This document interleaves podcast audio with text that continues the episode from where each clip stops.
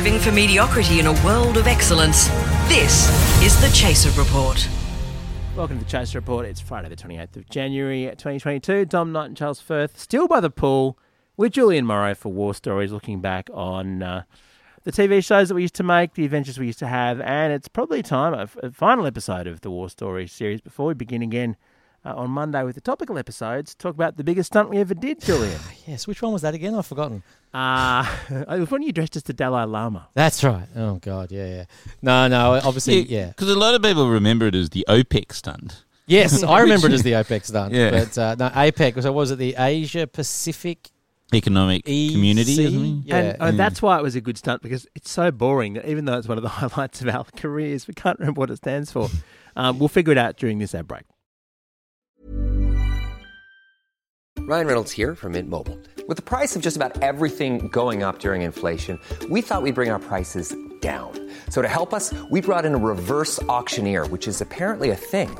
Mint Mobile Unlimited Premium Wireless. How to get thirty, thirty, how to get thirty, how to get twenty, twenty, twenty, how to get twenty, twenty, how to get fifteen, fifteen, fifteen, fifteen, just fifteen bucks a month? Sold! Give it a try at mintmobile.com slash switch. forty-five dollars up front for three months plus taxes and fees. Promo rate for new customers for limited time. Unlimited more than forty gigabytes per month. Slows full terms at mint mobile dot com. The Chaser Report. Now with extra whispers. Asia Pacific um, economic, economic cooperation or cooperation, cooperation, right? cooperation. Yeah. I think yeah. Yeah. something, something. But um, George Bush couldn't remember it. He said the OPEC conference. That was one of the two things that made news, along with this stunt. Yeah. So this was what, two thousand seven, I think. Yes, that sounds right. Uh, and it was basically a curse, this whole event, because the Chaser's War and Everything had done a year. Had been going pretty well. It was starting to get quite popular, and it was the stunts that were the thing that was, mm. you know, that people were reacting to. And then all of a sudden, a huge international conference came to our, basically our back door in Sydney, and there were uh, world leaders, the president of, of America, about I, th- I forget it was something like twenty yeah. world leaders there, and so everyone was asking, what is the Chaser going to do? And essentially our answer was nothing. There's no way we're going to be able to do anything. And the security budget was, what, one hundred fifty million dollars or something? Just absolutely insane. It was the biggest security operation in Australian history. There were, I think, like two and a half metre metal fences put around, like a, around yeah, the inner city. Yeah, the whole C B D of Sydney. Yeah, yeah. And so it was what you, what you would describe as a not very welcoming environment to try and do silly stunts. But because it was happening while we were on air, we sort of felt we had to do something. In the end, I mean, I describe it as a stunt that went horribly right, because it was sort of premised on the idea that we would fail, but then we accidentally gate crashed this international um, conference and, and, and made for, I think, you know, the, the classic fifteen seconds of, of fame. We, we made the world headlines. I remember the whole weird aspect of it was that Chaz is dressed as Osama bin Laden. So you've got, you're dressed as a security guard. There's a motorcade going down. And I've always found it um, very amusing that we put Canadian flags on the on the motorcade. We're just trying to think of the mo- who are the most innocuous countries. Well, that's can- right. Well, we had to think through the possible countries. And so because, you know, we all looked... Well, we, we wouldn't have been convincing if we suggested we were from Indonesia or something. So that narrowed down the, the, the countries. Um, the idea that there was a motorcade, we thought about New Zealand, but we didn't think that anyone would believe that New Zealand actually had a motorcade. Prime Minister probably turned up in a bike or something. Um, and so that basically led us to Canada, which turned out to be the right the right country to go for, because it just had the right veneer of feeling like it was a big enough country, but no one really knowing who the Prime Minister was. Or yeah, and it's kind of innocuous happening. And people, oh, uh, Canada, yeah. Exactly. Yeah. And the whole stunt came about because I was hauled into a security meeting before APEC with one of the A B C's security advisors, and I just assumed that this was basically we were going to be read the riot act and told what we couldn't do. Um, but Tony, who was the security advisor and was an ex-S A S soldier who loved this stuff, was laying down the law saying what you can't do. And towards the end of the meeting, he said, there's absolutely no way you'll be able to get in. The only way you'll be able to get into that event is with a motorcade. And I was like, that's quite an interesting idea. um, and then he was into it, and he gave us all the suggestions for how to how to get a motorcade in. Um, and then, you know, um, obviously A B C Legal just went, yep, that sounds great, do it, fantastic. And we left that day. No, it took a long time. It took a long time to get them over the line. Well, we discussed before that chaser stunts follow the format, where can you take a? Yeah. But where exactly. can you take a motorcade? I mean, in the history of, that's an even bigger prop than a Trojan horse. Yes, and the the moment that I actually first thought that we might get away with it was when I actually saw the motorcade, because it felt like it was just a silly idea that wasn't going to succeed. And in fact, the whole point of the stunt mm. was that the motorcade wouldn't get in, and then we would try increasingly silly ways of getting in, and that was where we were going to get the comedy. So I think we had some people who were going to try and get on on those big sort of... There were subsequent plans, right?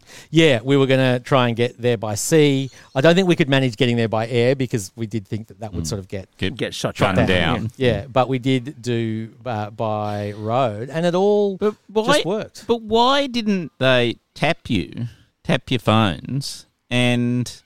Well, tap your internet accounts and know that that's what you were going to do? Like, if you spend one hundred fifty million dollars, surely just pay a hacker twenty-five bucks and it. I just assumed that that yeah. would have happened, and I kind of thought on the day that when the motorcade drove out of A B C that we would just get yeah you know, the police would turn up mm. and um you know we it'd be off. But they had, and it wasn't like we'd made any secret of it, because I remember being asked in radio interviews, what are you going to do for APEC? We got asked it all the time. And in, you know, our typically responsible way, because I thought we weren't going to do anything, I would say things like, look, I can't really tell you, but it's going to be big. um, uh, just to manage expectations, right? Uh, so did the motorcade leave from Ultimo? It came out the back funny. of A B C Ultimo. uh, and we had two motorbikes at the beginning that um, weren't police, but were just guys on bikes who looked a little bit like it. And then, of course, the other thing was that we had four people running beside the motorcade, which hasn't happened since J F K. yeah. Like, no one does that, but we needed to have camera people mm. there. Mm. Yeah, so there was a camera crew, but also people walking outside, like you were on foot. Yeah, yeah, yeah, yeah. Well, because we stopped the motorcade mm. outside New South Wales Parliament, got out, and then started running down the street. And it turned out that what had happened was, because there were so many motorcades going around Sydney that day, there'd been a general order issued that no motorcades were to be stopped. Mm. So we just started going down the street, and cops started waving us through. I remember one guy saying, the road is yours, and that was...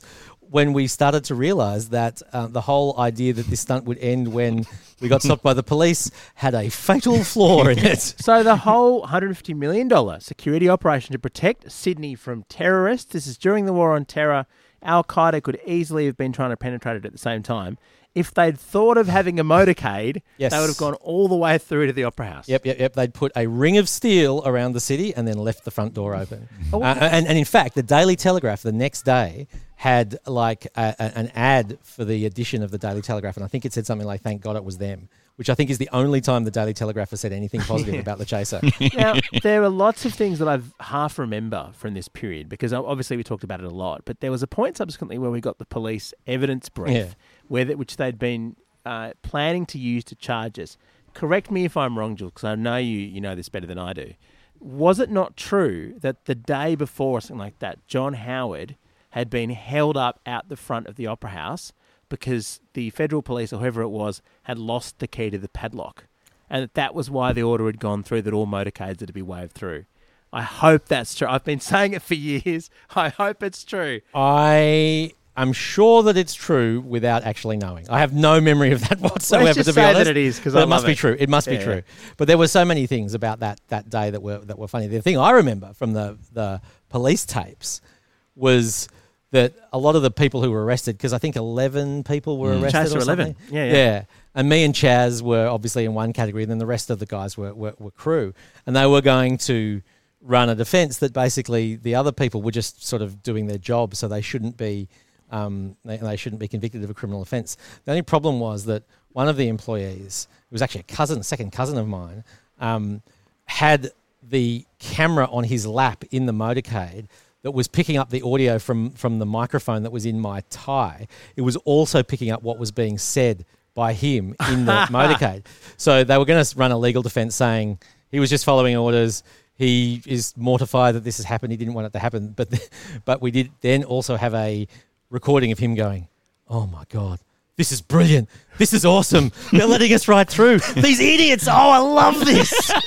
Which somewhat compromised the defense.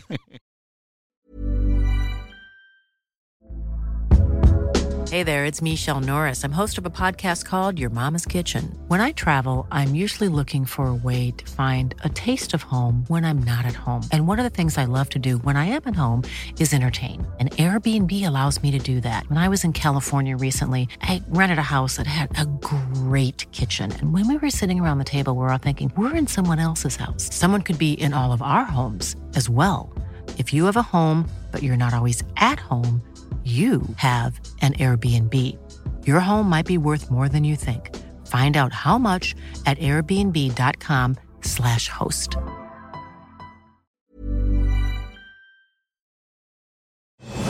The Chaser Report. News a few days after it happens. The other juicy detail that I remember, and again, I can't absolutely swear that this is true, but somewhere in my email I've got all this information, is that the there's a legendary federal police called uh, police officer called Skull or something, mm. who was a bald-headed, and we saw him all the time. He was really authoritative and really like, a legend.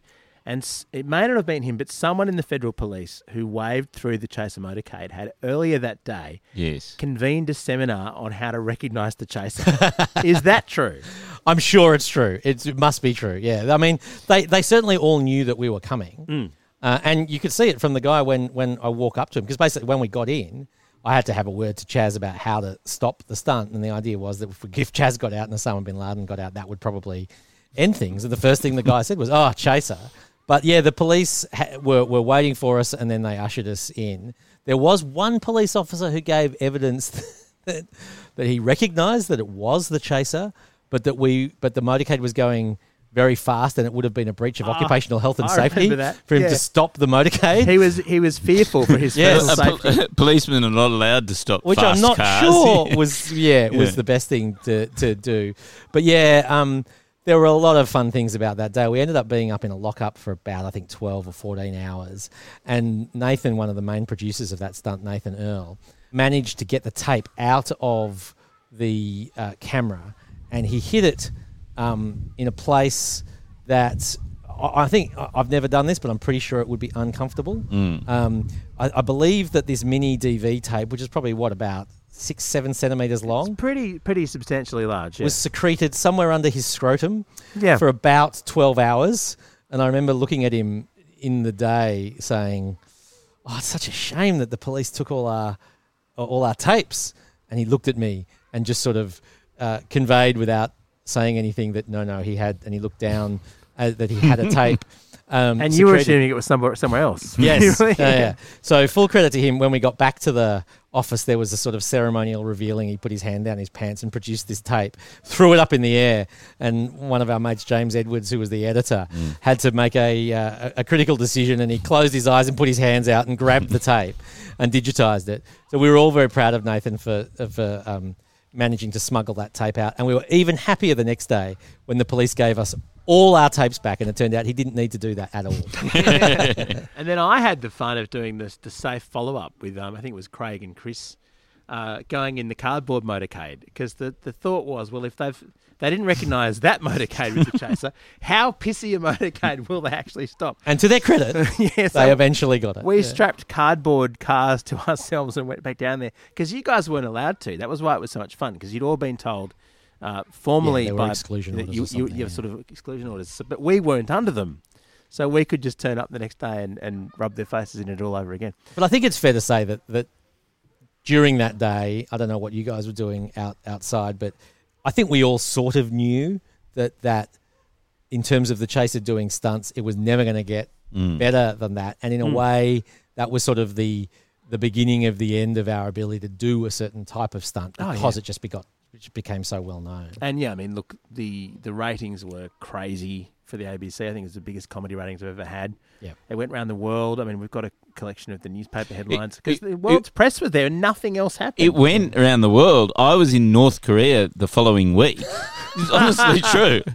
And I was sitting in a hotel bar, and there was a guy from the foreign affairs department in North Korea, and he and I said, "Oh, I'm from a comedy group called The Chaser," and he went, "The Chaser," the, the, and he knew about the APEC stunt. Oh and yes, it, we're big in Pyongyang. It was, and it's like, oh, no one is allowed to listen to foreign radio here, but because I'm in the secret, like the foreign service, I'm allowed to listen to it. Yeah, and, and even were, he knew about it. Absolutely, there, and there were other international uh, sort of events that were held while we were making The Chaser's War and Everything. Of course, everyone said, "What are you going to do?"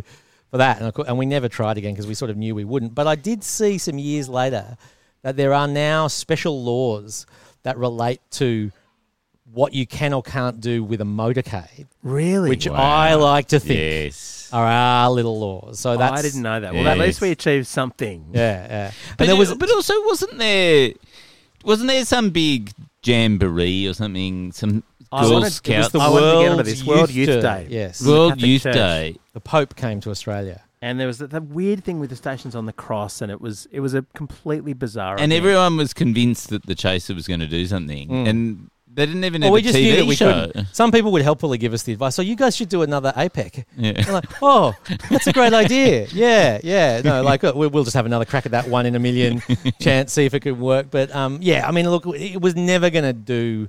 as well as that day. Although the fact that we got away with it mm. actually became a bit of a production problem because, firstly, everyone knew what had happened. There was no hiding the event. And yeah. it wasn't actually that funny when it happened. It was a better story mm. yes. than it was a piece of television. Well, that was the genius of how it was actually produced because I remember a lot of meetings about how to do it. But the fact that it was narrated, which, which we never did at any other time, mm. the stunts were never narrated or rarely narrated. Um, but have, the way the story was told... to make the stakes so high. And I guess everyone was just waiting for it too because they knew that we'd done it. And then there was that weird thing where we didn't know what the outline was going to be. And we had been watching this footage for a couple of days and it was only like, uh, you know, two days in that somebody noticed that all the police swarmed around me and that Osama bin Laden, literally the most wanted man in the world, was walking next to us with no cops around him. And that became the punchline, completely unplanned. And years later we found that, that you know, we, we had no idea that George Bush was asleep in the hotel right there, as yeah. we said with Chaz in, in this, um, this segment.